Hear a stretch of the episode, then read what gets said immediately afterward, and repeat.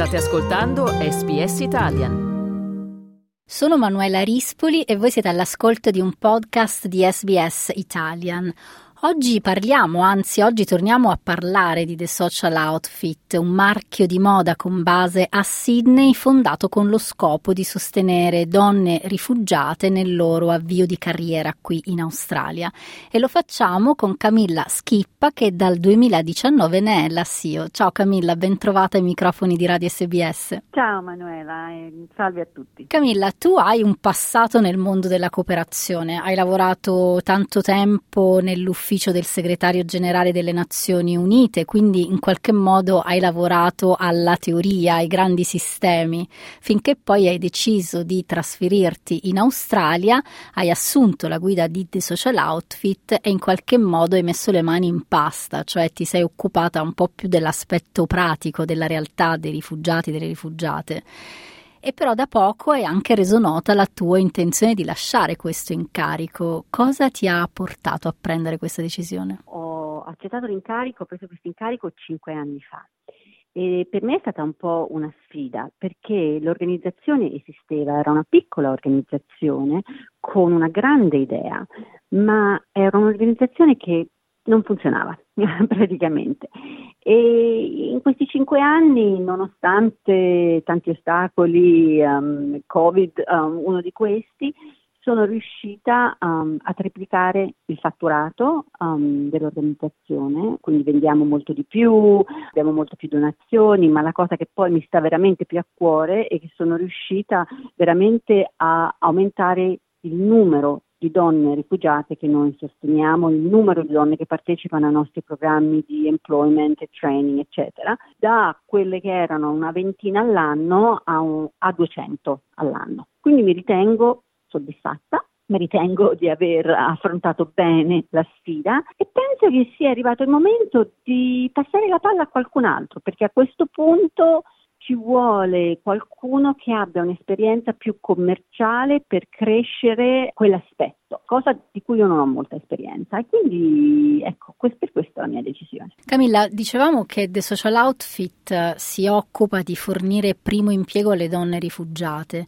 Questo cosa significa in termini pratici? Spiegaci meglio come funziona la vostra realtà. Noi ci soprannominiamo un fashion label with a difference, un'azienda di moda con una differenza. E la differenza è proprio questa, che noi esistiamo per sostenere le donne rifugiate, per il semplice motivo che in Australia tutt'oggi solo circa il 20% di donne rifugiate lavorano e con un lavoro sappiamo arriva così tanto altro, non si può integrare in un paese senza lavorare in, in, in realtà. Come lo facciamo? Allora l'idea iniziale era quella che le donne rifugiate che arrivano in Australia molto spesso vengono da paesi dove c'è una grande cultura di sartoria e spesso sanno cucire, anche semplicemente perché comunque si devono cucire i vestiti che indossano e anche perché per cucire e per fare i vestiti si parla con le mani, queste donne spesso non parlano inglese ma non c'è bisogno di parlare così tanto perché riusciamo veramente a comunicare tramite i loro skills e quello che fanno. Quindi il social outfit funziona così. Noi offriamo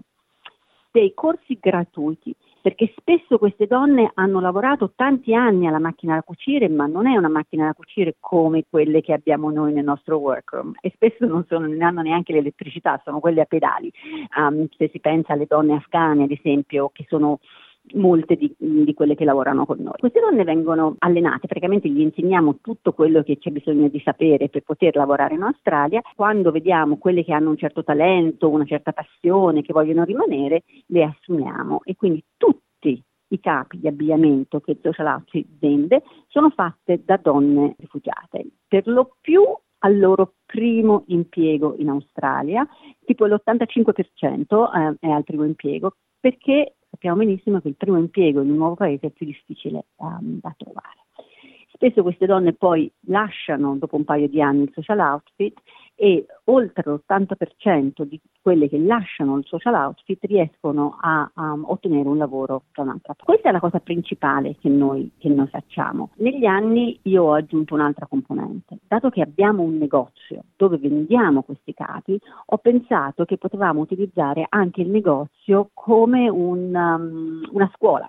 Quindi ogni tre mesi noi assumiamo quattro giovani donne che sono in Australia da poco, tra i 19 e i 29 anni, vengono pagate per un giorno a settimana ciascuna gli insegniamo tutto quello che c'è da sapere di customer service, come si parla ai clienti in Australia, come si, uh, manda, si, si spedisce un ordine che è arrivato tramite il web, eccetera. E queste giovani donne, che finora ne abbiamo uh, avute, mi sembra, 56 nel nostro programma, tutte arrivate da uno o due anni in Australia, tutte al primo impiego in Australia, una volta che hanno fatto questi tre mesi con noi, praticamente partono e hanno una carriera, un futuro in Australia perché hanno veramente la cosa più importante che è quella fiducia in se stesse di sapere che adesso possono lavorare. E io voglio ricordare a tutte le persone che ci stanno ascoltando che noi insieme a Camilla Skip Pippa, che è CEO di The Social Outfit, stiamo raccontando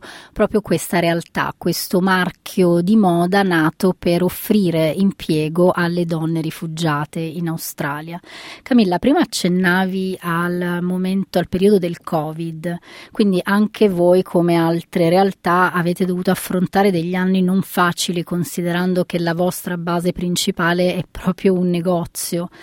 Come avete reagito? Come siete riusciti ad affrontare quei momenti e come hanno impattato il vostro lavoro e di conseguenza le vite di queste donne? Non è stato facilissimo, devo, devo, ammettere. La prima cosa che io ho fatto quando ho saputo che comunque avrebbero chiuso il negozio, eh, il 80% dei nostri ricavati, il nostro introito viene dalle vendite è stato quello di tagliarmi lo stipendio, cioè me lo sono proprio eliminata perché ho detto qui non, sopravvi- non, sopravviviamo. La cosa importante è continuare a pagare le donne che poi magari non possono neanche venire a lavorare, non venderemo nulla, quindi ecco. Poi molte persone hanno cominciato a suggerirmi ma perché non fate le mascherine, che tutti sono disperati, perché non fate le mascherine? Io devo dire in quanto italiana e molto colpita dalla crisi del Covid, specialmente per quello che stava succedendo in Italia, ero molto titubante perché non volevo essere un po' un avvoltoio in una situazione difficile, non so come dire.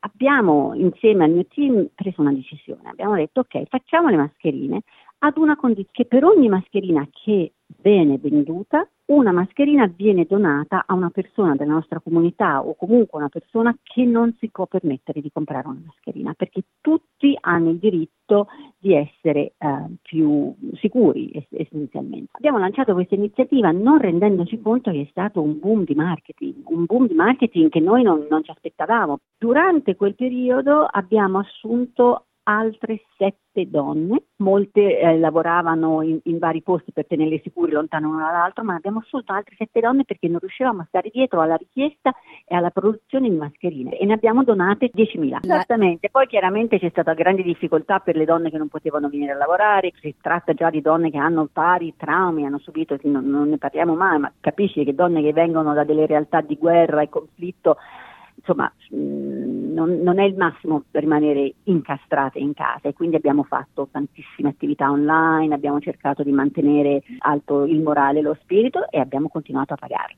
Quindi Camilla, se dovessi dirmi qual è l'impronta che lasci a The Social Outfit, cosa ne verrebbe fuori? Cioè, di quali traguardi ti senti soddisfatta? Che storie ti porti dietro? Come ti ha cambiata questa realtà? Storie me ne porto dietro tantissime, questa realtà mi ha arricchito in, in un modo incredibile. Spesso quando parlo di, della mia vita, delle cose che ho fatto, tutti rimangono molto così impressionati del fatto che ho lavorato con Kofi Annan per otto anni, eccetera, e devo dire è stata una bella esperienza, è stata un'esperienza entusiasmante, ma mai quanto questi cinque anni al social outfit, semplicemente e puramente per la quantità di storie di donne incredibili con una capacità di rialzarsi, continuare a lottare, andare avanti, che mi ha insegnato tantissimo e mi ha arricchito moltissimo. Questo è quello che mi porto con me e quelle amicizie, in particolare alcune, rimarranno per il resto della mia vita, almeno per il resto del tempo che rimarrò qui in Australia, continuerò ad essere in contatto con queste donne incredibili che io ammiro moltissimo. Per quello che riguarda il lavoro sono particolarmente fiera di essere riuscita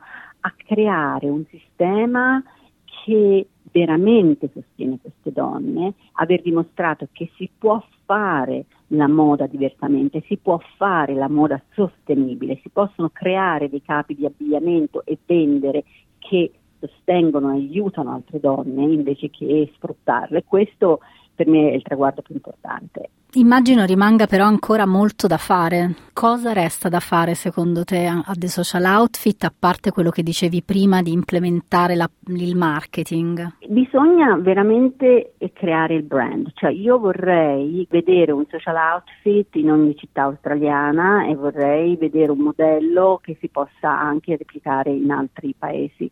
La parte commerciale va rafforzata a livello del prodotto che viene offerto. Abbiamo dei limiti, non ho menzionato il fatto che il social outfit il 90% delle collezioni utilizza solo materiali che vengono um, donati da altre ditte che sono praticamente i loro avanzi, i loro scarti, per cui non aumentiamo la quantità di tessuti che esistono già, um, non compriamo nessuna, nessun tessuto vergine perché vogliamo anche avere un impatto ambientale. Questo comunque ci limita perché adesso ad esempio abbiamo che ne so, 5 metri di lino che viene donato, possiamo fare 5 top, per cui come cresci commercialmente con queste limitazioni? Ci vuole qualcuno che venga adesso e risolva quel problema. Io ho risolto il problema di vedere ok, come troviamo le donne, cosa hanno bisogno, come le aiutiamo e qual è il modo più efficiente per farlo. Quest'altra parte rimane e sono molto così curiosa di vedere cosa farà il nuovo CEO che non si sa ancora chi sarà. E tu invece Camilla cosa farai? Rimarrai nell'orbita di The Social Outfit oppure stai per cambiare radicalmente strada? Sai che non lo so ancora, io funziono sempre un po' così, cioè devo finire un lavoro prima di poter pensare a quale sarà la mia prossima mossa, semplicemente perché lavorare al social outfit ti prende al 100%, se non al 200%, per cui non, non, riesco neanche a pensare cosa sarà dopo. Adesso voglio focalizzarmi nel lasciare eh, questa organizzazione nelle mani della, della persona più adatta per portarlo nel futuro e poi ci penserò. Spero comunque di potermi almeno fare un paio di mesi a casa in Italia. Grazie Camilla. Grazie a te e a tutti gli ascoltatori. Cliccate mi piace, condividete, commentate, seguite SPS Italian su Facebook.